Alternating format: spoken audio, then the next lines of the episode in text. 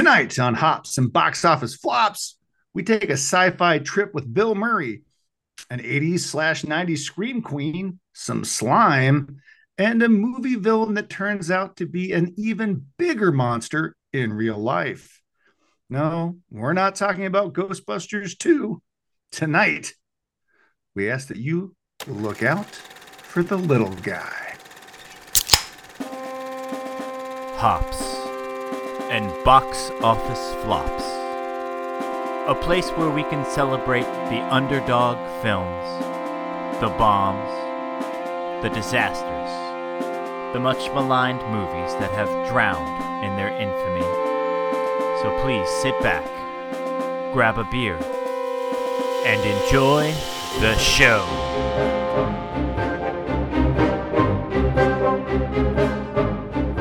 Welcome to the 228th episode of Hops and Box Office Flops. We are the internet's top rated bad movie and good beer podcast, sponsored by Baskin and Robbins. I, Chumpzilla, will be hosting tonight for our third installment in our Hops and Superheroic Flop series, where we're reviewing recent Cape flicks that failed to find success at the box office. And tonight's episode will cover 2023's woefully undercooked Ant Man and the Wasp, colon, Quantumania, Mania, Mania, Mania. Joining me on this episode is the pod's resident sentient ball of horny goo, the Thunderous Wizard. I've got holes. Five, to be exact. Seven. I have I- seven. Seven. I You feel should like have. Se- I hope you have seven, Captain Cash. I feel like seven's under I mean, shouldn't shouldn't it be nine if you count your I don't count Mhm. eyes.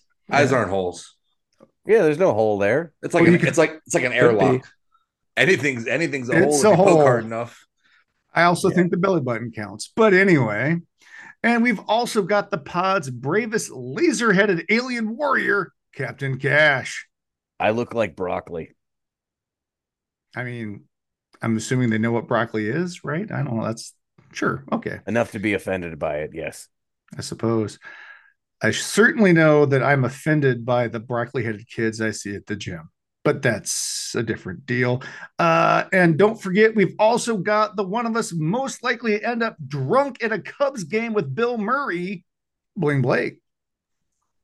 I am Bling Blake, and I am not a dick. Good, Remains to be seen. good. Depends on the night. Anyway, so for this flop, that brings us two beers. And for Quantumanium, I've selected a beer that references the substance you'll need to get through a viewing without losing your sanity. And that is Atlanta's Monday Night Brewing's Space Lettuce. It is a double IPA checking in with a Captain Cash approved 8.8% ABV. And it pours a clear honey yellow with a solid two fingers of frothy head. And it definitely hits your nose with hints of hops and pine, and it tastes the same. Um, it's a tad chewy. I have to admit, it's a little thick with the mouthfeel, and uh, the booze is a bit warm on the tongue. But you know? As far as a double IPA goes, it's not bad. I'll give it one and a half bad movies. Cheers. so question. Is it chewier than the ooze that you're required to drink if you would like to understand everybody who lives in the quantum realm, all from different alien races and species, yet all speak the same language because this Drink- movie is a Because wholly they drank the unoriginal ooze, dummy. Derivative garbage. Now, Now- here's my real question. Do you drink the ooze? I think I drink the ooze. I, I definitely drink the ooze. The beer is less chewy than the ooze. And T Dubs, I think you know why Captain Cash is such a strong uh, proponent and or defender of the ooze, because that little uh, native language scene definitely gave Is- him some 13th yeah. Warrior flashbacks. Thirteenth Warrior vibes. Mhm. He's like, oh yes. It is. hmm I've seen. Anyway, I bet so- you drink some ooze. oh Blake- I guess Blake doesn't even really need have it. Blake doesn't even need it to teach him a language. Blake is just down to drink some ooze, and I Yeah. appreciate that about him. Who's, who's got ooze? Is that All right, I'm spiked in. or what do you got? Jungle juice over there? Whoa, who's got the Everclear? Um, Am I, am I just gonna drink it out of your hand, or we got like a cup or something? Yeah, whatever. yeah, I'm down to party. hand Remind me to tell you guys about the bird bath sometime. I'm uh I do want to note on the ooze, it's very funny to me that the rebellion has to drink like the blood of Kali, yet all the hoity-toity people just take like a nice like five-hour energy drink up at the bar up No in problem. Murray's in Wrigleyville. Yeah, it, it seems to be a bit commodified there. It's a it's a strange dichotomy. Like, wait a minute, why you guys just like straight up sucking off the the goo tit? I mean, apparently there's processed goo available. I don't know. A lot of questions left unanswered in this movie. It's it's Sir, half baked most. of the That way was through. organic goo right from the goo tit. It was not processed in the slightest. Mhm. That was Uh, goo in the raw. mhm. That was the blue. You don't get fresher goo than that. That is Mhm. goo at peak goo. I mean, listen, dude, if you just replace the word goo with kombucha, and we're at the hippest part of whatever town any of us live in. Uh, Oh, it's true. It's raw. y- It's good yeah. for you. We're at Coachella. Yeah. Good for your gut health. So mm-hmm. Excellent yeah, for that gut right. flora. Gut flora, love the goo. Mm, yeah. We should stop saying goo. It stopped me. it- It's starting to stop meaning things to me. I don't know. Let's watch Ghostbusters 2 again. I feel like that's the proper goo movie, but we are talking about uh, Ant Man and the. Wasp, colon Quantumania, um, which was directed by Peyton Reed. And congratulations, Peyton Reed. You are the first MCU director, not counting the Sony crap, to pull off a trilogy. But uh, ugh, that's a real big monkey's paw wish here because uh, yeesh, kind of ended on a whimper. Well, I mean, Taika is going to get Thor five, so let's see what happens. Yeah. Oh, yeah. is he? Is that happening? That's a rumor. Oh God! Did they not see the soccer movie? Oof. I, I I heard the rumor was that uh uh basically uh what's his face wouldn't come back without uh Watiki. I guess- Hemsworth. I thought they were I- going I- to turn this ship around. No. yeah, because I guess Hemsworth is not real big on doing it again, but if they bring him bring uh Taika Waititi back, he said he would come back. I think that's what I read. Allegedly, who knows? Uh, but yeah, he would be the technically the third director because the Spider-Man guy got his three too. Uh, before hopefully they hand it back to Sam Raimi. But anyway, uh, this one, a fun fact: Quantumanium, Paul Rudd helped write it. Don't know what his contribution was. I Can't say that it guarantee he was helped. punching up the script. Like, Maybe the goo. I don't know. yeah, at, at least some of the quips. I'm betting. Dude is funny. Yeah, he's definitely not the worst part of the movie. Um, but close. it's got some issues. And as far as the cast goes, of course, you do get Paul Rudd, and then the rest of the Ant Man regulars, minus all the characters we like. Uh, All and- of the Ant Man regulars, except for the Ant Man regulars. yeah. We get the Lang family basically and the uh you know uh the Pym family but uh and of course they recast Cassie Lang for reasons and then we get Bill Murray and then we also get he who no longer remains. Uh, now I'm not going to touch on it now, but I do have a question about them recasting Ca Cassie Lang um, later for you because um, on the first pod we did, we talked a lot about how Marvel was in basically the star making business, and they've totally gotten away from that. And I Mhm. think this is sort of proof and point that they just totally remove this young actress for the sake of someone who's more famous. Uh, yeah, yeah, and not an upgrade either, really, frankly. I, I, yeah, I don't know. I mean, it's a that's an interesting uh, maneuver they tried there because I mean, we can address it later, but obviously there is some ulterior motives with these younger characters in the movies. There's probably somewhere that's going to go, but whatever. Uh, for the tail of the tape, why is this movie a flop? Well, it's because it was filmed on a budget of 200 million American dollars, and I am not sure where that all went. And it only managed to pull in about 476 million dollars worldwide, and it's currently 46% on Rotten Tomatoes. Now, based on our last couple of flops, that doesn't seem too bad, but compared to the last two Ant-Man movies, it was a major downgrade. The first one cost 130 million dollars and made $519 million with an 83% on Rotten Tomatoes and the second one was made for a modest upgrade of 162 million and it pulled in 622 million dollars with an 87% on Rotten Tomatoes and it wasn't even that good, I'll be honest. So any way you slice it, Ant-Man 3 was a major downgrade over the previous two films and it was a very lackluster rollout for the new big bad in Kang, the Conqueror. Um, it runs uh, just over two hours and it's rated PG 13. Of course, you can find it streaming on Disney Plus. So I, I, I don't know, guys. Like, I didn't like Ant Man 2 all that much, but it was a decent, fun movie. Had some fun moments to it. Um, it still had T.I. and the Russian guy. Played by Davis David Dastmalchian. And you Polka Dot Louis- Man. Yeah, Polka Dot Yeah, Man, Polka Dot absolutely. Man. That guy gets a lot of work. And you got Luis played by Michael Pena. He's a Scientologist, but we'll give him a pass. Like those yeah, because characters he are makes lovable. everything he's in better. Michael Pena is awesome. yeah, I mean, this movie definitely could have used those dudes, like being the guys in the chair in the real world or something. But anyway, regardless. At least give them a cameo at the end. But true. now I can't recall because this was so long ago when we did the our top five Marvel movies. I'd have to go back, but I I know I at least said that I thought Ant-Man and the Wasp was a hell of a good time, and if it didn't make my list, it was very close. So this was a huge uh, a bummer for me. This movie. Yeah, I mean, the, it was a fun movie because you got to see Janet in the uh, or Hope. I mean, you get to see Hope in the costume, and there was some cool Ant Man stuff in it. Like, it wasn't like a good movie, but it was a decent cape flick, right? And we all love Paul Rudd. Um, and the, and I'll be honest, that movie had an end credit scene that was pretty freaking rad too.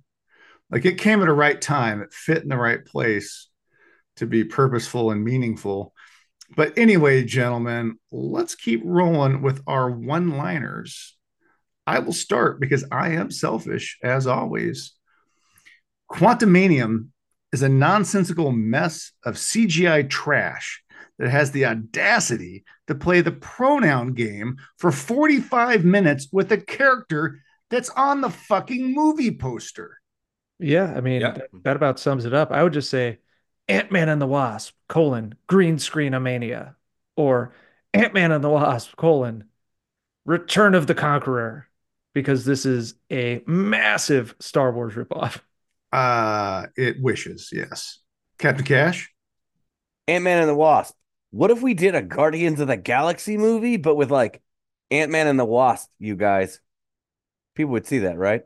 it, it wanted to be so many things that it wasn't. All right, Bling Blake, what's your one liner? This is like Alice in Wonderland of like the the inner verse with the because of Yes. the background and Yes. the the there was computers and then it ended. Are the- yeah, The files in the computer are the files in the quantum realm.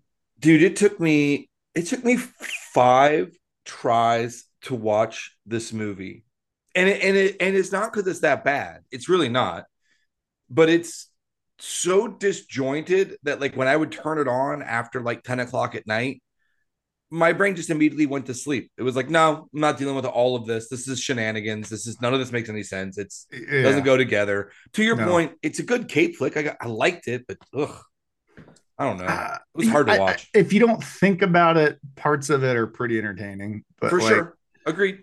As soon as you try to make sense of it, it starts to hurt your brain. Uh, so here's what IMDb has listed for the one liner Scott Lang and Hope Van Dyne are dragged into the quantum realm along with Hope's parents and Scott's daughter, Cassie. Okay, they cheated. There's a period. Together, they must find a way to escape. What secrets is Hope's mother hiding? And who is the mysterious Kang? Now, I'm going to do this before we get into the plot, but here's my issue with most of the recent MCU films. They're not really movies so much as they're just a, events based around a random occurrence that then turns into two hours of mindless spectacle. For example, Multiverse of Madness, he's at whatever name his wedding, doesn't matter because we're not like, why would we care about that relationship? Rachel McAdams. yeah. And all of a sudden, this giant fucking monster appears and this girl appears and like, oh my god, what's happening? And then they're in the multiverse. It's stupid. This movie, hey, I built this communication network to the quantum realm. You shouldn't have done that. How come? Whoa. That's not a movie. Honey, I shrunk the kids. Yeah. it's it's like everything we love so much about the earlier MCU where they really built these characters and you were invested in the relationships is just totally gone by whatever phase I guess this this begins in. And you'll Mm. get to it in the plot, but like there is no plot to this movie. or, or will I? Yeah. yeah. Yeah. So uh this is the shortest plot I've ever written because I didn't care to write anymore. Uh, the ant family is sucked into a bizarre alien world known as the quantum realm, the same place that uh, Janet Van Dyne had been trapped for so long. Which resembles nothing of the quantum realm we've seen multiple times already. No, no, no. And the gang loses track of Janet and encounters her old friends and boyfriend, only to learn there is an evil presence in the quantum realm that must be defeated for reasons. Kang shows up, Kang loses, the movie ends. There are more Kangs, maybe, maybe not. Damn it. Actually, not. Damn it. Ugh. And another reason these MCU movies have suffered so greatly, they all end with things that clearly are never going to pay off and do not matter. Now, this was supposed to pay off, and I don't know, two days before this recording, which will air a little bit later, they're like, eh, Marvel's moving away from that. And they were going to move away from it before they fired Jonathan Majors. It's like, Yeah. oh, c- cool. Yeah. It's like Doctor Strange's third eye. It's like, cool. Ugh. I mean, that still might come back. We don't or know. or Harry Styles in the fucking imp. Like Oh, that cool. probably should not come back. Or the guy who uh, Um, who was the soccer guy as Hercules. Yep. Or Don't worry, I'll get him. No, you won't, because the you won't be Knight. famous by the time Thor five comes out. or, or the Black Knight with the the the Blade movie that'll never happen from Yeah. the other part of the end of the Eternals. Here, here's I'm just gonna say it now because I don't want to bring it up later. You didn't tell me that Martin Lawrence was in the Eternals. Black was- Knight. Get it? You know when Oh he goes back yes, and he's yeah. in the Jets jersey. Jets Come on. jersey. Come yeah. on. Mhm. Come on now. Where's my Lawrence Okay, hive? Okay, are we doing are doing the Knight's Tale now? What's going on? So this movie's dumb, and the plot doesn't make a lot of sense, like you said, T Dubs. But here is here's the thing I do not understand: the Kang in the quantum realm that Janet palled around with has been banished there because of reasons. Apparently, he like he even tells Ant Man like oh you uh, you need to save me because if you don't there's more of me and they're worse somehow or something now he might be lying i'm fine with that he's an unreliable narrator Well, he's have- lying through most of the movie, which makes that moment mean nothing because he Right. literally has lied the entire movie. So why would you believe him now? I, I- I agreed 100% and then he gets killed. But then for some reason the other kangs seem agitated. Like shouldn't they have been happy? Like they wanted to do it. I, but they but they they could have but they banished him instead and left him. I, Well, like- that's the point. If they wanted him dead, they would have killed him. They Yeah. wanted him banished. He's one of us. Listen, you don't get to I- kill I- one of us. I don't Only I- we get to kill one of us. but they didn't get- I don't I don't I don't get it doesn't make any sense Da- David Lokang says, "Hey, they took care of it for us. Now we'll take care of them for us." Or I guess. Yeah. I'm just happy that this like like this is really what hung you up, Chumpy. Like everything no, else we're gonna be see it. fine with, but let's say let's say like Kang that Kang just gets lost right? And he gets lost in the quantum realm and then the other Kangs find out like hey somebody killed one of ours. That's a real threat. We should be alarmed. But that's not the case. They're like hey that guy we hate they killed him. Oh now we're angry. Like but, but you hated him you, you wanted him off the board to begin with why I, mean, like, I don't does, does it matter if he's dead or does it matter if he's dead or just disappeared i don't see the difference And then we get literally one of the worst after credit scenes with the arena of Kangs. right Just I- what are they watching? What are they there Uh, for? uh, wha- exactly. Are they are they cheering Kang dead? Are they cheering? Like, what is revenge? I happening? don't. It doesn't. I, I don't care. I like the one really weird looking one at the end. It's like, no, no, it's He's my favorite one. The Kang that goes, "Hey, you guys!" Yeah. Sloth Kangs. Uh, yeah, I don't know. That's the end of that movie. Yeah. Uh, okay. So uh, let's get to the beer ratings here. And because of that, really, that last little plot point that I'm hung up on, as you pointed out there, Bling Blake, I give this six pain beers. I Oh, wanted to like this movie. It was disappointing to the core. I can't even enjoy the parts that are fun. It just hurts my soul. Yeah, I'm I'm right there with you. This is four pain, one enjoyment.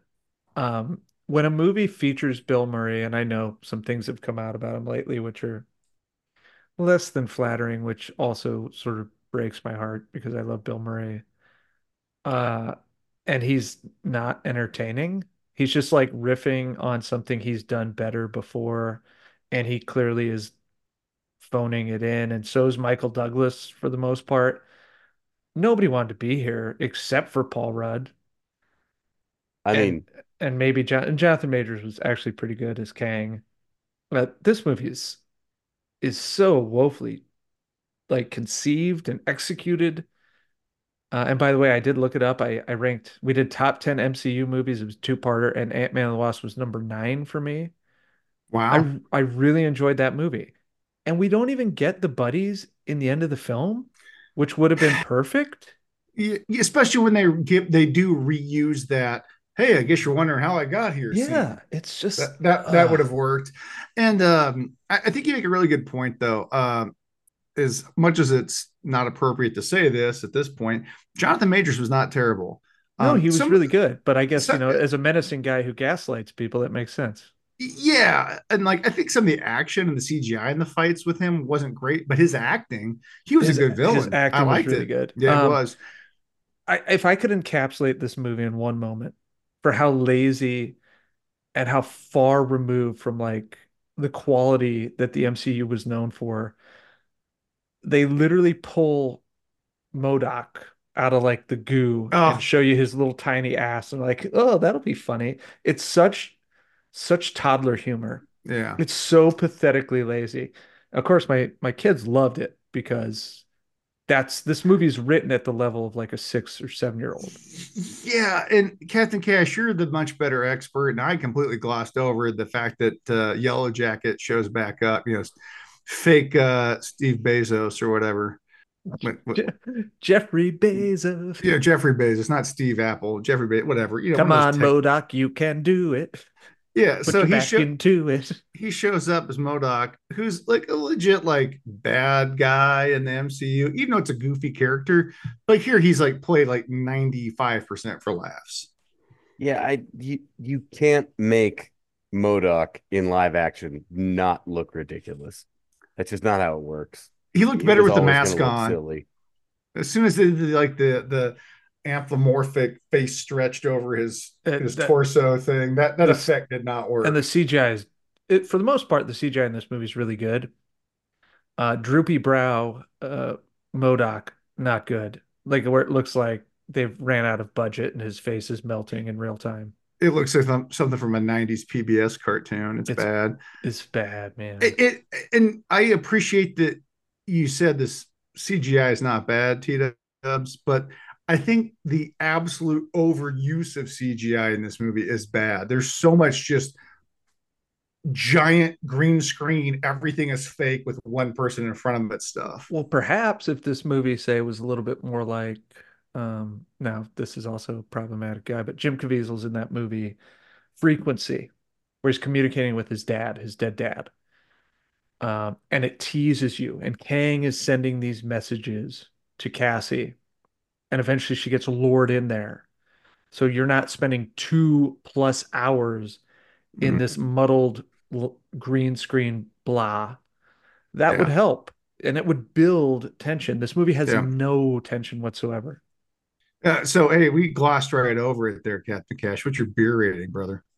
This is four pain, one enjoyment, and Okay. it, it doesn't get better than that. I just, Matching T Dubs. Yeah. Respectable. William Blake, what say you? Once again, I'm the kindest, so it's gonna be three pain, two enjoyment. I'm Um, the nice man. I'm a nice guy. I'm a nice. I mean, he's a nice boy. Uh, there's enough Paul Rudd charm to make me happy. You know, to T Dub's point, Bill Murray's obviously phoning it in, but it still released a bunch of endorphins in my brain seeing him on the screen for five minutes. Um, so there was enough to of, of enjoyment to keep me going through it, uh, albeit having to restart it four times.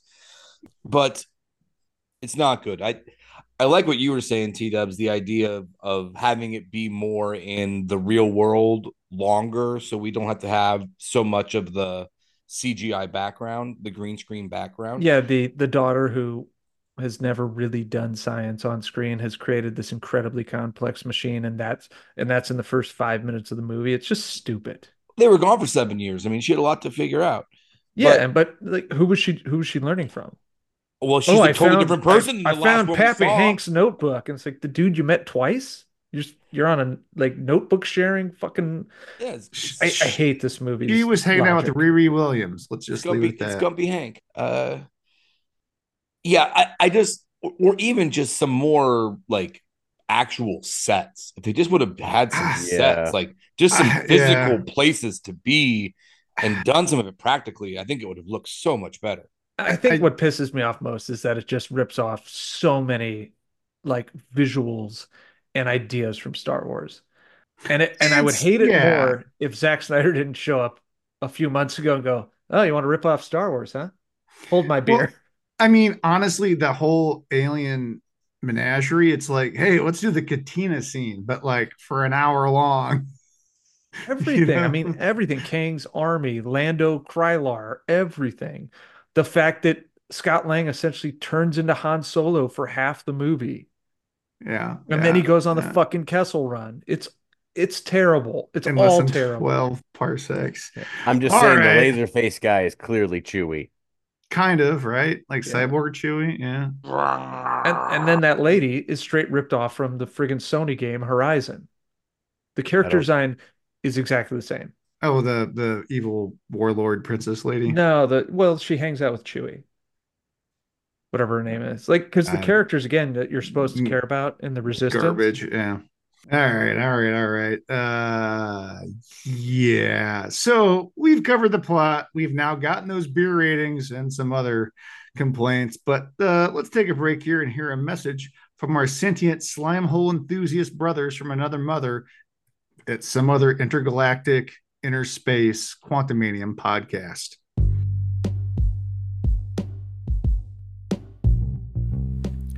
Hey everyone, it's the J Man, and I'm the host of the Double Turn Podcast. Every month, myself and a featured guest bring you the best in pro wrestling talk.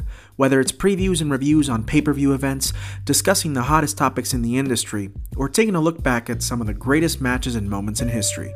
So check us out on Apple Podcasts, Spotify, Google Podcasts, and the Anchor app.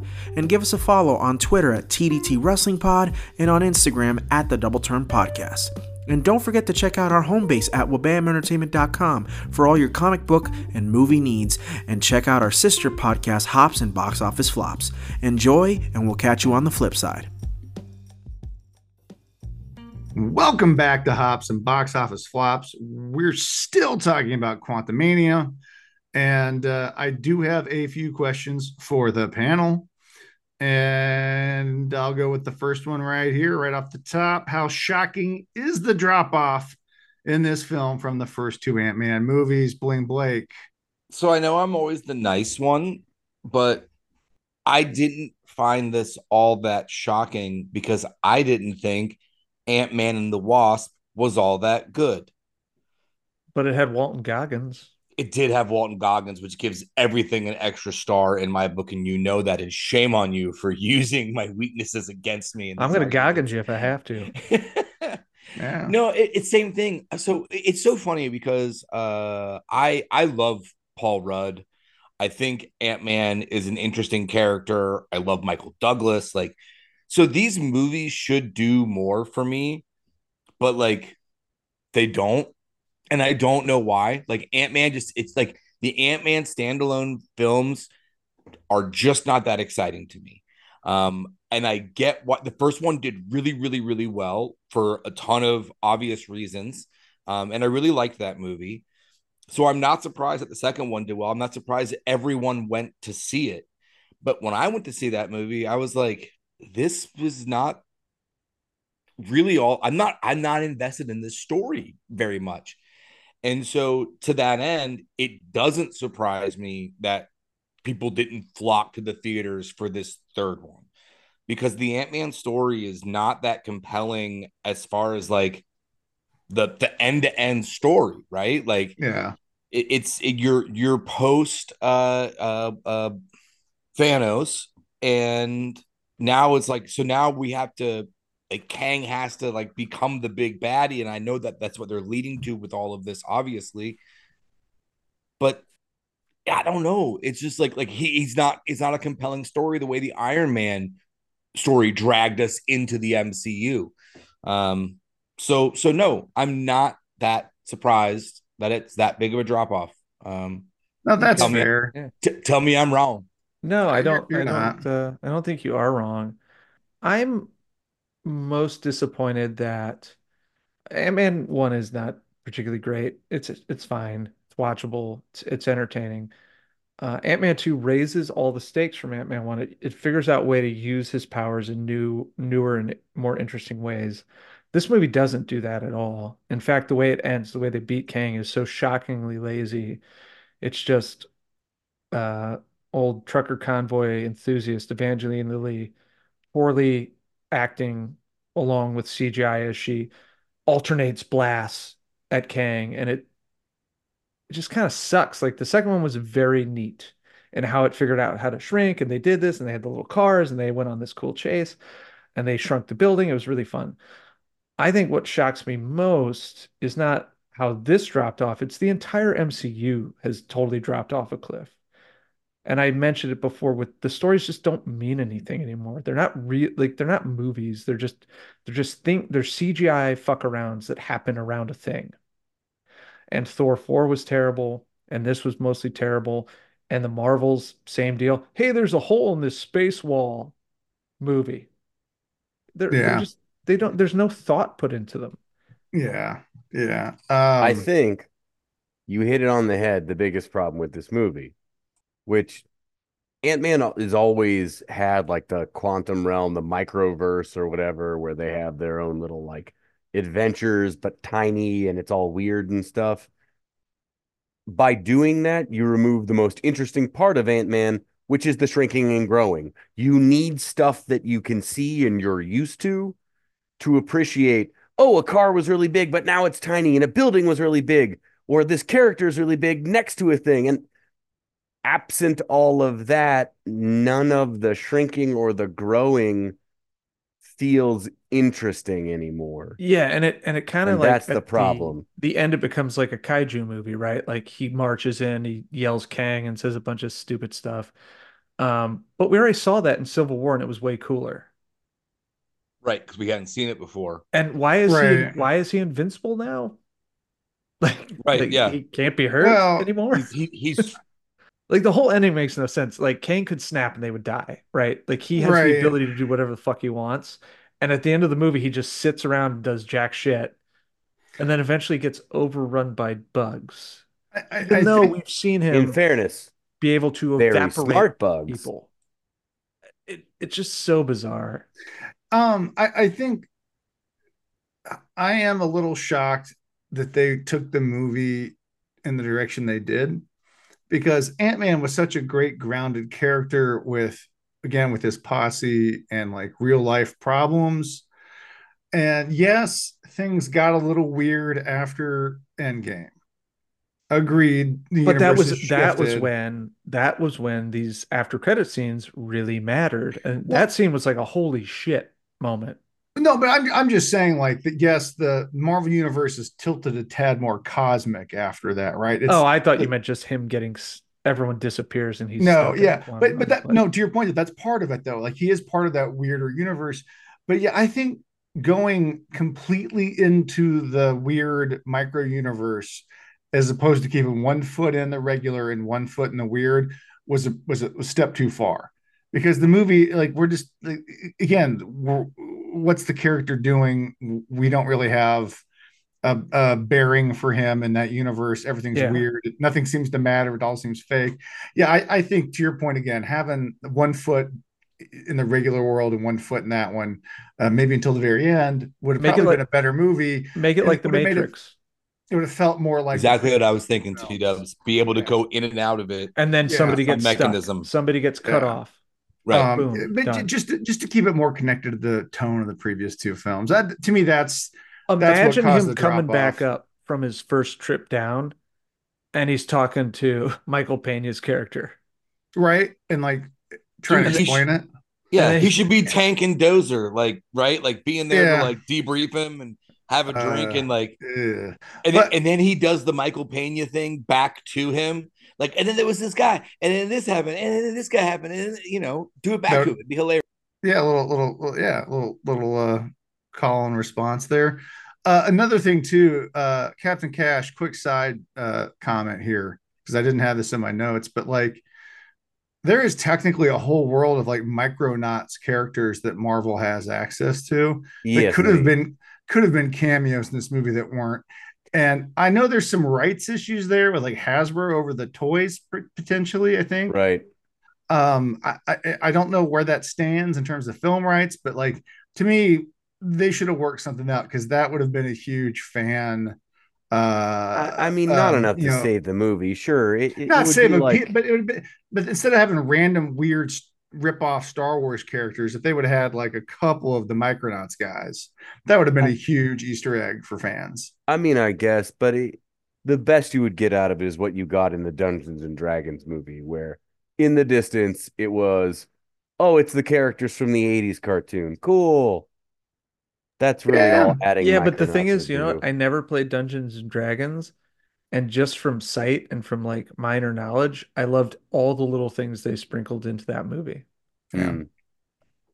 i'm just saying That like, movie's this is- also way better than this one. But Well, not even close. Yeah, well, and I'm saying, to, I guess the point I'm trying to make, Captain Cash, it one, it can't hurt anything, and two, it's a wasted opportunity. Because when else are you gonna get a chance to flex those characters Also, fair. theoretically, right? Uh, anyway, uh, okay, so let's go to my next question. Um, are you guys surprised that Peyton Reed was the first true MCU director to finish his trilogy? I'm just gonna say no because he was he's probably been the most like good-natured and loyal of the directors, and he replaced a guy who basically told him like, I don't give a fuck what you tell me to do. I want to do what I want to do, and if this was the direction you're going, I'm gone. Yeah, Edgar was Edgar Winters, Wright. folks. Yeah, or Edgar Yeah. Wright. Uh, No, not Frankenstein. Yeah. I, So, I always no, get that I- wrong. he seems like a good dude. He made two really fun movies, and he swung big on this one, and it just didn't work out. So Yeah. I, I'm a little shocked only from the fact I wouldn't have called Ant Man as being the franchise to carry three three movies with one director. I Fair. think they all got along super well too, which was like I think they had a lot of fun making these movies, and everybody knows Paul Rudd is like one of the nicest dudes. So it's like a night, like a hey, let's you know one more time, let's get back together. Yeah. So Well, I, I mean, I would have bet Jon uh, Favreau would have gotten it. Frankly, I'm, I'm No, surprised he he, didn't no, stick but it he out. basically got he- promoted. He got tired of dealing with Marvel shit. Like that was the whole Iron Man 2 thing. Like Mhm. And A lot of people Whedon think- is, uh, much as we trashed him, same deal. Like Avengers Yeah. 2 like broke him because he was so sick of dealing with the pushback. Yeah, a, a lot of people uh, will speculate that uh, Jon Favreau went on and directed that like weird chef movie directly in response to his experience with Disney. And It was like basically his cathartic uh, dealing with trying to create art and get away from that corporate influence don't- and do his I own don't thing. think So then he came back and took a billion dollars from Disney to do the to be the head of Star well, Wars. Well, I mean, he's essentially in charge now. Like Yeah. well, but I mean, I think that's it, right? And so that's what I Yeah. said. That's that, the like- difference like, now. Yeah, he's the boss now. Fa- Favreau got promoted so that he is the pushback he, now. he also had no Mm. intention of like doing this forever. Like they No. were writing Iron Man on the fly, and by the grace of the movie gods, it became huge, and it was awesome. No, we would have been we would have been lucky to have Favreau do Iron Man three instead of what we got. Hey, leave Shane Black alone. I love Shane. Iron Man 3 is tough. I mean, it, it kind of sets the course for It does. It it gets a lot accomplished. It it, it ticks no, a lot no. of it- boxes. and, I'm saying it sets the course for like where the MCU is not to be taken seriously anymore because oh well, that's fair. they basically they pull a bag over your head and then punch you in the gut with Uh, this the- stupid twist that is meaningless and then it's like hey it's the same bad guy from every other fucking movie you've ever seen the, the, the worst part of that movie is, and I will blame Shane Black for this. He didn't have the the balls to go totally cape shit with it, and he tried to keep it because he used characters from arcs in the Iron Man stories that were much more comic booky than what he did, but he tried to play it a little more tough and gruff. And I think he missed the assignment there. He should have followed the lead and also not entirely his fault comic because booky with it. uh, rebecca hall was the bad guy and uh, someone disney goes nobody will buy a girl's action figure Not somebody. We know exactly who it was. yeah I, Yeah. Ike, Ike. fucking Perlmutter. Yeah. I'm glad- Well, I'm glad you're gone, old man. yeah. Yeah. Anyway. All right. Fair enough. I, I- you know what? To your Bling Blake, usually you are the more uh, diplomatic of the group. I liked uh, Iron Man 3. It was fine. It was, it was fine. But It was better anyway, than, it- better it than was- Thor 2. it was really good until joss whedon undid the entire m- emotional arc of iron man in the first Yeah. 10 seconds of avengers 2 yeah, yeah, yeah. Anyway, uh, do you guys think this movie hurt Paul Rudd's career? one No. answer no that's ridiculous Yeah. stop It's he's bulletproof. Okay, just just checking. He's fine. I mean, he he helped write it. It's his biggest role to date. I mean, is he going to get is he going to get a lot more superhero movie writing credits? Uh, who knows? But like, no, Paul Rudd's career is just fine. I, I don't think we're getting an Ant Man four. You know what hurt someone's career? Ishtar. I'm not crying. this. All right. Okay, he's gonna be fine. Also, the Chiefs just won their third Super Bowl. That son of a bitch. Paul Rudd is a very happy man. He's loving it. I, I said, well, you know what? Actually, I saw him at the Super Bowl. He actually looked like he might have aged a bit, like like gracefully. But oh, um, but seriously though, Blake, uh, I asked this because a lot of these MCU uh, movies and properties, the TV shows and whatnot, have been pretty heavily setting up a young Avengers team. Like we've got Uh, uh, We've got, yeah. I mean, they're clearly trying to sell us on teenage versions of the heroes. The Hulk has a son. There's a young Hawkeye. We've got Cassie Lang as the young Ant wait, Man. wait a minute. I think the less we talk about the Hulk son, the better. It's too bad. It's a thing. It happened. It's just like the twerking. It's out there. Um, I, I just, I just wonder, like, eh, are they going to try to uh, replace these known quantities with these younger characters, like wholesale at some point? And uh, They're you know, fail. They're failing miserably as it is at replacing Evans and Downey. Like Oh, miserably. they're- they, they've already they've already committed effectively to bringing Evans back. Only probably because Downey refused. Downey's like, because Good on him. Downey picked up the phone. He goes, "Oh, is this the Oscars? I'm about to win one. Fuck off." I mean, Mic drop. you you cannot replace Downey. It's impossible. And Chris Evans does not get enough credit for being a charming motherfucker because he's too goddamn handsome. Right? Like Yeah, I mean, but still, he was Captain America. he is Captain Wholesale, America. Yeah. Yeah. Like he he he has the look. But I'm telling you, man, I, I've I recommended it on the pods before, but The Losers is one of my favorite movies of all time, and it's because of You- Chris Evans. You, gotta mostly. pump, you gotta pump the goddamn brakes on Nope. favorite movie of all time. all time. All right, let me let me let me go back. All right, all right. Breaks breaks applied. One of my favorite guilty pleasures of all time is The Losers. Fair. Oh, I, th- I thought you were going to say not another team movie. Yeah, Jason Jason Patric is fantastic. Jesus Christ! Oh my Yeah, god! like, Next God, thing you know, he's love gonna be that like, you know. Speed Two is actually better. Speed Two actually has some redeeming quality. Cruise ship Wait. actually goes faster than a bus. You'd Oh, be surprised how fast a Way cruise ship can faster, go. in fact. Oh my gosh. Uh, You know, I love I think- Keanu. I would never do that. ah, wow.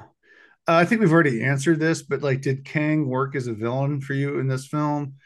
Um, I, I, you know, I'm mixed on it. I think he's written poorly in the film, but I do like the performance. So, in theory, I, I probably would have liked to see more of this character. Do you guys agree?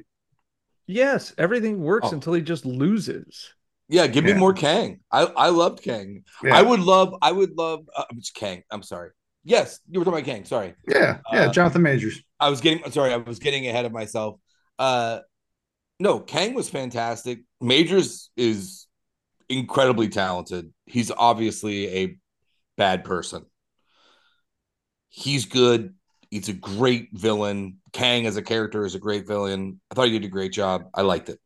You know, I'm gonna go out on a limb here and maybe make an ass of myself, but we just spent a pod hemming and hawing on the merits of uh Ezra Miller's proclivities off screen. I think Jonathan Majors had a bad day, maybe a No, bad I've- night, I maybe mean, a bad week. I have read a lot of bad things, but again, this is hearsay, right? When- I mean, he hasn't. Yeah, He was found Uh, guilty, Alleged. but he is awaiting sentencing, right? yeah. But it's not his performance. His performance is really good. Yep. It's the writing of the film that undercuts him as a as a credible threat. At the end, absolutely. So now, if he basically kills Michael Douglas and they escape with their lives and seemingly close the portal back, that is a lot more affecting than him just straight up losing. Kang. well, the in, point in, is, in no of them, universe right? should Kang lose in a stand-up fight to the ant people. especially when he can just pinch his fingers together and smash your head like a grape, Right. which he literally displays. And now I lo- I know he loses his tech, but there's when he refuses to enter the fight for reasons, um, and then he goes down there and he's just uh, Doctor Manhattaning people. which is just uh, should be absolutely terrifying and rad, but the movie throws it away. It, they waste it, yeah. So I I think in order to build a very strong and terrifying and oh my god this guy's going to come back he's going to go for the avengers he, he this one cannot lose I'll disagree with you. I think this one still can lose, but you have to set it up in a way that it's clear that that's not the final Kang. There are badder Kangs. Like it it doesn't to do a good job of it doesn't do a good job of building the stake. Yeah, Yeah. exactly. That that does not build the stakes at all. It does not make Kang seem any more sinister at the end. Um, and we'll get to the question I think that uh, Dr. Blake was trying to jump to earlier. Uh, thoughts on MODOK? Like, did that need to be in the movie? I thought it was really fun that they brought back the villain from the first Ant-Man movie.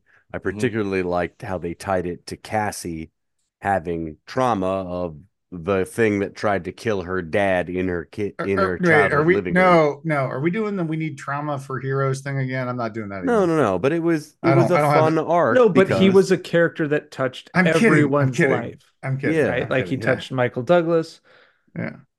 uh So uh, yeah, uh, it was Trucker kind of was neat to bring him back, but the reality is, MODOK is a giant head with tiny arms and feet. There's no way to make that not look weird. So so here I I- I've got the answer for you here. Uh, this is very simple, Captain Cash. You have him start out in a giant mech suit, and then when he loses his fight in a comic fashion to Cassie, his escape pod is the traditional it, motor. turn, it turns out he's lord farquaad Yeah, he and and he's Mhm. like, I'm out of here. Not an Avenger. Like just just he's just like that's it, and like he just disappears to return again at a later date. But yeah, he starts off in something different and ends up in that. Is is that's the gag? honestly yeah that would, make to him me that would have been perfect. make him look like uh what's the the thing in thor called uh the destroyer. the destroyer but then they they end up messing his suit up and then they were like oh, oh we were scared of that guy whatever but honestly he works best as the patton oswalt show that is a Well, good show. That's fair. That's fair. Obviously, it, you know, got to throw a ton of love uh, to to our boys at at MODOK. But I, I thought MODOK was fun, but it it was more of a comic relief function than a true villain, Yeah. right? Fair. That was thinking of what did you think of as MODOK as a villain, which is MODOK isn't a very good villain, right? Like MODOK is a good kind of bebop rock steady comedic henchman situation. yeah, he's not Well, he- great in he's action. essentially that's Krang, right? Like Right. very similar. Like Uh-huh. Uh, it- I mean, Arnim Zola. I don't know. Uh, anyway, Right. Okay, But back to the real point is the, the the real MODOK we want is the Patton Oswalt, Jordan Blum creation of MODOK. Yes, That is that that is our canon MODOK for the pod. Writ- written by excellent writers that Damn we right. have no relationships with whatsoever. Um.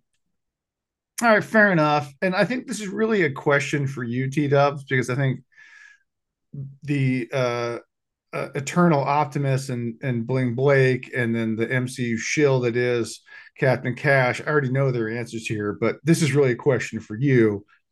Can the MCU realistically recover from their current state?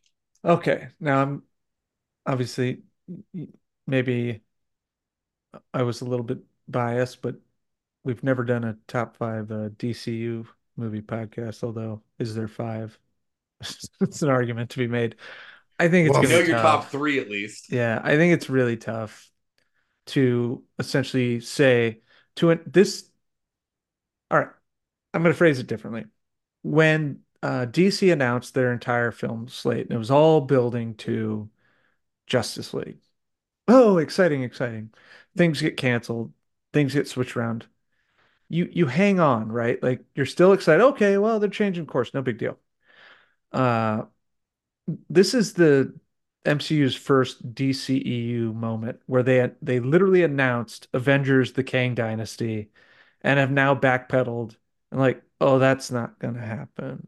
So th this the phase four and five have been really, really fumbled badly. They've had some really good stuff. Like I thought Hawkeye was really good. I thought uh You know what? That's probably the biggest like buried gem in all this garbage. yeah, and honestly, Honestly, I cared about Hawkeye. I Yeah. didn't think you could give me a property that would make me care about Hawkeye. Jeremy Renner's Hawkeye, but that show did. It was good. But this is an uphill battle now. When you have people refusing to show up to Captain Marvel 2 and that the first one's a billion dollar movie. And even I went into it and I'm like, one, I do not care about uh Rambo's daughter. Like, yes, she was in uh WandaVision. WandaVision. I didn't watch uh Ms. Marvel. And she was I- actually she was actually the best part of the movie, which Really? I thought she I thought she was like I thought her family was really fun. I thought she was really fun. She had a lot of charisma. But when that movie's making less than 250 million dollars, that's a bad sign. And What- then a, a couple weeks or a couple months later you're like, "Oh, that whole Kang thing, forget it." And where's Shang-Chi? Nowhere to be seen. They they've just they overextended themselves and then they underdelivered on all the movies that they actually made Yeah. because they were busy making a bunch of TV shows, most of which weren't very good. Hmm. So I don't know how they recover. I don't. Yeah. Because it seems people are disinterested. And it's the same reason I told you guys on the first pod, the Blue Beetle pod, that I'm terrified for Superman Legacy. Yeah. Because if that doesn't hit, then I'm just l- l- reliving the same shit I just lived for the last 12 years. They'll So cancel that. They'll start over. You know, Yeah, I, maybe I whole love that movie and the same deal. So the it just cycle- sucks. cycle restarts. Yeah. But yeah, I, I think you you hit on something here, and let's just look at the bare the bare facts at this point. How many years from Endgame out are we now? That's what 2018, We're six 19. years, 2019, so five years. and we haven't had an Avengers movie since. So you've introduced all these new characters, And that's fine. No, no, it's not. We've got a new Captain America. It is if you put Shang-Chi in after credit scenes. and you kept teasing these characters. and, and tying them together and putting them in each other's Yes. movies. But my point is like that we're past due for the cinching up team up movie. You don't have to call it Avengers. Um, you could call it Captain America 4, which I mean, obviously they're working on that, but you could pull a civil war effectively here. You've got to pull these these characters in together and get them rowing in the same direction and keep audiences engaged. Like, hey, these guys matter. And they've done, to your point, T Dubs, they've done none of that. The- the- this is still continuing effectively in a sprawling arc. Nothing is coming together yet. And my only hope, I and I hate to say it because it's cliche, and all the the worst people on the internet are basically saying the same thing. But like, maybe it's Deadpool. Maybe Deadpool and Wolverine they're they're relying like- on that heavily now. is That going to be their gonna- true flashpoint. Is that going to snap it all back together? Well, we talked about this off pod about how the TVA, right? Loki, great show. TVA, yeah, two seasons of good thing that seemingly is going to Mm-hmm.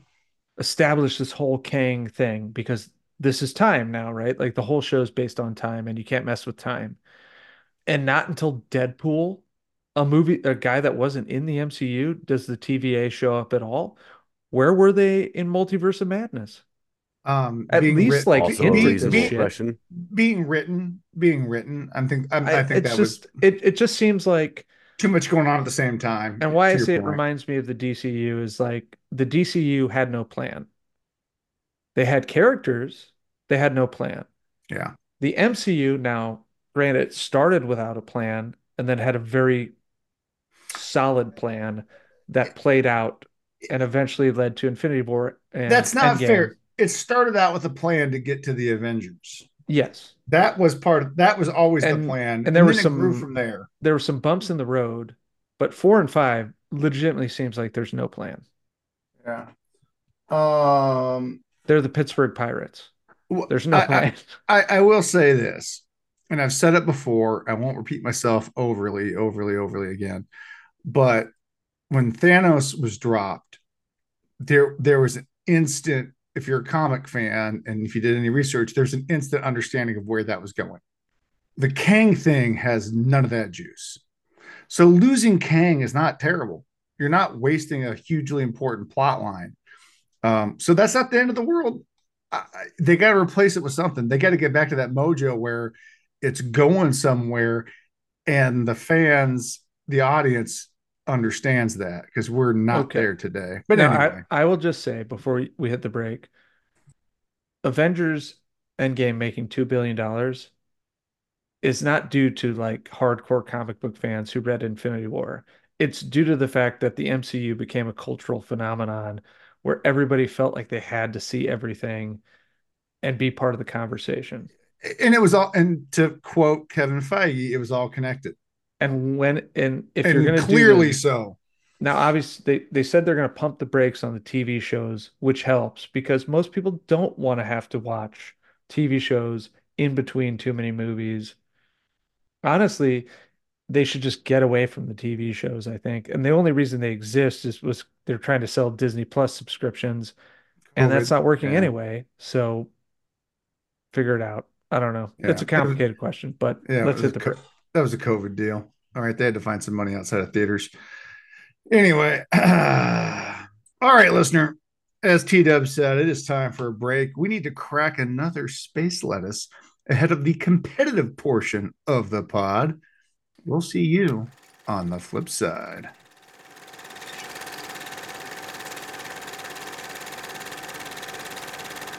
Welcome back to Hops and Box Office Flops. It is finally time for the Conquerors Trivia Challenge. Tonight, gentlemen, we have the standard format. It's five questions, multiple choice. And tonight, you'll be playing for a pint of the Universal Translator's goo. And tonight's chime ins are there's always room to grow. How many holes do you have? Or any of the pod standards. I'm not a dick. Good luck, gentlemen, and that is debatable. Okay, here we are with question number one. Hank's comic girlfriend from his gentlest times almost appeared in the movie and she was rumored to have been played by which actress? A. Angela Bassett, B. Jennifer Coolidge, C. Jennifer Tilly, or D. Joey Lauren Adams. I'm not a Least I dick. died an Avenger. I believe that is Captain Cash. Stifler's mom is always the right answer. B. Jennifer Coolidge. That is correct. Yeah. You know, I knew that was right because I love her, but she generally is a wholly unserious character, and this movie is wholly unserious. So- I think Jennifer Tilly would have worked too, frankly, but at least on that premise. Jennifer Coolidge rules, and uh, watch White Lotus, Yeah. both seasons one and two. Both He's seasons, fun yeah. in that. Can't wait for her in season three. Ooh. Oh, a True Detective season five. What happened? Spoilers. okay, what's one point for Captain Cash? And that brings us to question number two. Screenwriter Jeff Loveness based the movie's father daughter dynamic on which of these Robin Williams movies? Was it A, World's Greatest Dad, B, Mrs. Doubtfire, C, Hook, or D, Goodwill Hunting? Parts and Tarts. That would be T Dubs. If it is not Hook, and it's World's Greatest Dad, I'm gonna be very upset. Luckily, you are correct. It was Hook. Oh, you know, yeah, because he doesn't want to be Peter Panning. He wants to be Peter Panning. Yeah, yeah. There's just no and um and no autoerotic asphyxiation. Yeah. Okay. Well, that's a point for T Dubs. That's World's Greatest Dad. His son dies of autoerotic asphyxiation, Oh man. and then he like covers It's- it up. Yeah. It's a it's a movie. It's good. It's, it's directed by uh Bobcat Goldthwait. Yeah. Oddly enough. Fair enough. yeah. Yeah. All right. Well, uh, you're still uh, a goose egg on the board there, Bling Blake, but uh, there's plenty of game left. Don't worry. Okay. Question number three, gentlemen. Comic Ant Man briefly dated which one of these MCU heroines?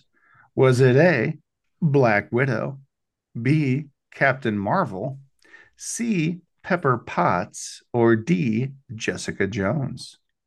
Hmm. I'm gonna shoot Uh, that's Bling Blake. Jessica Jones. That would be correct. Wow. Oh wow. Yeah. I was gonna San, say San Pepper Francisco Potts. people run, riding deep. They I, were I figured he would have tried to snake Tony's woman because they were the- briefly an item before she married Power Man, apparently. All right. Wow. I'm impressed, Bling Blake. Way to way to pull out Dude, there he and looked nail that shit one. up. He's over there googling. I I could not see any fingers moving, so I'm not going to judge. But folks, His that gives us a he used voice to text. I can't Oh, even of type. course. Yeah. Uh hey, that does give us a three-way tie at one point as we head into question number four. This is technically Bill Murray's third comic book role. He previously played which Fantastic Four character on a 70s radio adaptation of their early issues? Was it A, The Thing, B, Dr. Victor Von Doom, C, The Human Torch, or D, Mole Man, aka holes. the jeweler? Uh, wow. Okay, that's Bling Blake. Human Torch. That that is also he's googling this, right? He's This is- clearly That was going to be my this. guess. In fairness, He's obviously a Johnny Storm character. Uh, especially when he was especially young enough to 70s, with yeah. a radio play. Yeah. Yeah, okay, Seventies yeah. Bill Bill Murray, Murray is obviously Johnny Storm. Yeah, I mean, 100%. okay, fair enough. Fair enough. He's definitely Googling this. Okay. Blake Blake takes the lead with two points as we head into question number five. Here we go, folks. Ant-Man's first on-screen appearance came on what television show? Was it A, SNL? Was it B, Spider-Man and his amazing friends? Was it C, The Electric Company, or D, Mad TV?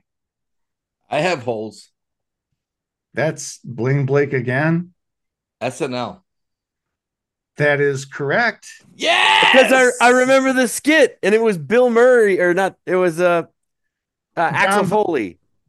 No, it was John Belushi as the Hulk, and it was Margot uh, Kidder was hosting in 1979, and they did like a superhero. Wait, wait. Yeah. So Mar- Margot Yeah. Kidder was hosting, and they did Marvel characters. Yeah, well, they did- amazing. I- I That's think- amazing. I think they just did a bunch of generic superhero characters. SNL's never Yeah. been very smart about that. The Hulk Yeah. went to Superman's funeral in the 90s. So Exactly. Yeah. Hulk but yeah, is sad. That was Yeah, Chris Jim- Farley. Chris, yeah, Jim Belushi was the Hulk uh, in the scene, and I forget the guy that played Ant Man, but he was definitely in the background uh, in 1979. Bling Blake, Wait, out you the could see blue with three points, Three in a row, baby. only when you squint. Well, This is congratulations crazy, dude. and enjoy your Such your goo.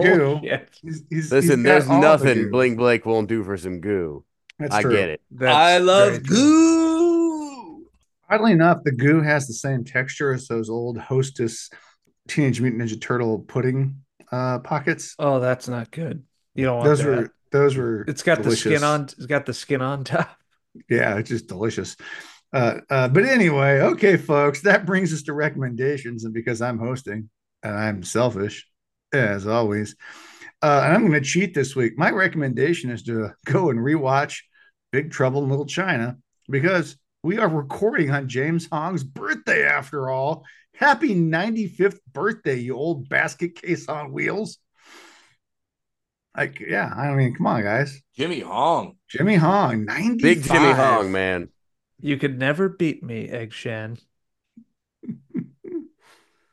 Oh, all right. Uh, Two girls with green eyes. mhm. I, I saw a clip uh, on, I think it was on YouTube. that Somebody had posted from him last year at 94, repeating his lines from Big Trouble. And dude still got it. It was amazing. If you can find it, it's worth checking out. The guy still got his chops, man. But anyway, uh, T Dubs, you're always hot to trot the recommendations. What do you got for us? Okay, well, this is tough. I've I've watched the first five of the Oscar nominees for Best Picture, and uh, we've mentioned The Holdovers. I'm sure somebody's mentioned uh, Oppenheimer, and it's great. Uh, Maestro, Ah. Maestro, I've really enjoyed. It's free on Netflix. no, that got, got some harsh reviews. I think it's it's a very well acted film, and Bradley Cooper's great in it. And Really? sadly, he's not going to win again because Cill- Cillian Mur- or Cillian Murphy's going to win. But Carey Mulligan also great as his wife. I highly recommend it. Uh, it's I've really enjoyed it. I finished Killers of the Flower Moon as well.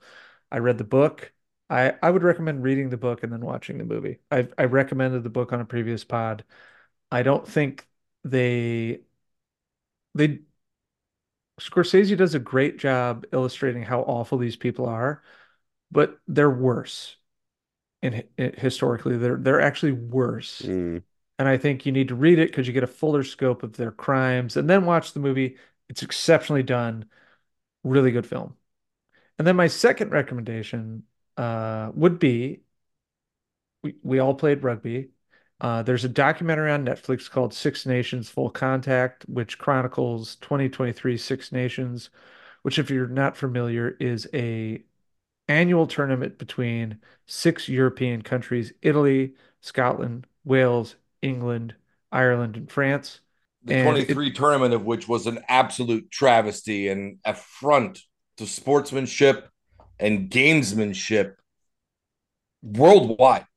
Oh, so England lost. So you Okay. have some opinions. Yeah, so England lost, and they're going to lose this year too. But Probably. it's just more about the sport of rugby and how fantastic it is. it's a really, and, uh, really good it's a- it's a uh, really- documentary. And it's awesome that they're doing a documentary like this. So it's only six episodes. Check it out. Uh, I've enjoyed it so far. I haven't even gotten to Ireland yet, and I still enjoy it. Where's it at? It's on Netflix. You So find on. Netflix and and piggybacking off of that because this is going to land on a Friday, probably two weeks before the finals, but Mhm. you can get on Peacock and watch all of this year's past Six Nations matches, um, as well as the finals. Uh, so Yep. if you're not watching this tournament, you you can do this. If you if you like rugby, you'll love it. If you don't know rugby, um, find a friend and and uh, they can And walk learn through to love the it. games. No, Put it the- this way, if you if you like football, you'll love rugby way more because the games, even pre-recorded, will only take you two hours. Yeah. Uh, no and live, they'll take you two hours. It's fantastic. It's very quick. You'll pick up the rules just by watching it. And uh, yeah, Ireland, shoulder to shoulder Mm. life. I, I will admit the one weird thing is that we get these like kind of like sterilized international broadcasts. So then, like after the play ends, I'm sure there's some local stuff getting aired in Europe, but we just get silent highlights of the match. It's very Like, weird. Yeah. It's because because Like when you watch it live and it's like, what's going on? What's going on now? It just- and it's just like because a weird, like softly played music as like So key plays happen. because you know there's local shit going on, but we're just No. getting a time filler international broadcast. the funny thing is, some people like, no, that's actually what happens uh, at Really? halftime for if, if you watch like Premiership Rugby or uh, Premier League soccer. That's what happens, like in between, uh, uh, you know, the, the halftime commentary when they have breaks. Yeah, they just go to like the soft music playing with a highlight reel with no commentary, and it's so weird for American audiences. Oh, but wow. it, it, it is in fact very normal uh, and and that is you can watch it. it I I watch uh, Premier League soccer uh, every weekend as well, and and yeah, that that's what happens at halftime too, like kind of in between. is very normal. it's very normal. My I'm a mom normal told person. me that it happens to lots of guys. I'm a very normal person. I'm a Where regular is- boy. Where are the Doritos commercials? This is very uncomfortable. The silence is making me feel things. All I'm saying Someone saying needs to fill the void. is that every uncomfortable silence, I need Arnold to pop out of a bush and go, neighbor. Neighbor. Ah, all right. Well, if I'm not mistaken, gentlemen, uh, I think that concludes our recommendations. I'm not really sure, but Wait a uh, minute, Captain Cash hasn't recommended anything. That's what I thought I was trying to get. I was trying to skip. My past recommendation is I read the Peacemaker Tries Hard comics. They're pretty funny. Oh, And guess what? By the time this airs, he'll be in Mortal Kombat. Oh yeah. That looks fun too. now do you have to pay for him? Is he DLC? You I'm sure If you bought the special edition, no, you don't have to pay for him. If not, Ah. yes, it'll be six dollars or something. But seems As like you might scam. imagine. yeah, but So- that means Comic Con 2024 Mortal Kombat Peacemaker mashup. Let's do it, Captain we Cash. can do it. I I got the helmet and everything. Helmets. Uh, I do have one more recommendation for us tonight, Chumpy, and that is um, we all find Paul Rudd to be extremely likable. Yes. Yes. True. Aside facts. from aside from his Chiefs fandom, yes. Yeah. Other than his Chiefs fandom, agreed. He comes by it honest. Apple TV Plus has has a show with him and Will Ferrell called The Shrink Next Door. I don't know if I recommended this on the pod earlier, but man, is it really good. Uh, and and Paul Rudd kind of plays this mani- manipulative psychiatrist. Um, and Will Ferrell is the neurotic patient, and who the acting is phenomenal. Uh, you recognize a lot of people in it. It is a dark comedy in the truest sense of the word. But but check out uh, the Shrink Next Door on Apple TV Plus. You'll you'll like it. Okay. Well, that's a solid recommendation. And I'm sure Apple TV Plus is a thing that people can buy or something. You know what? We got better luck getting Apple TV Plus to give us an endorsement check than Tubi. I don't know about that. Them Tubi bucks are universal.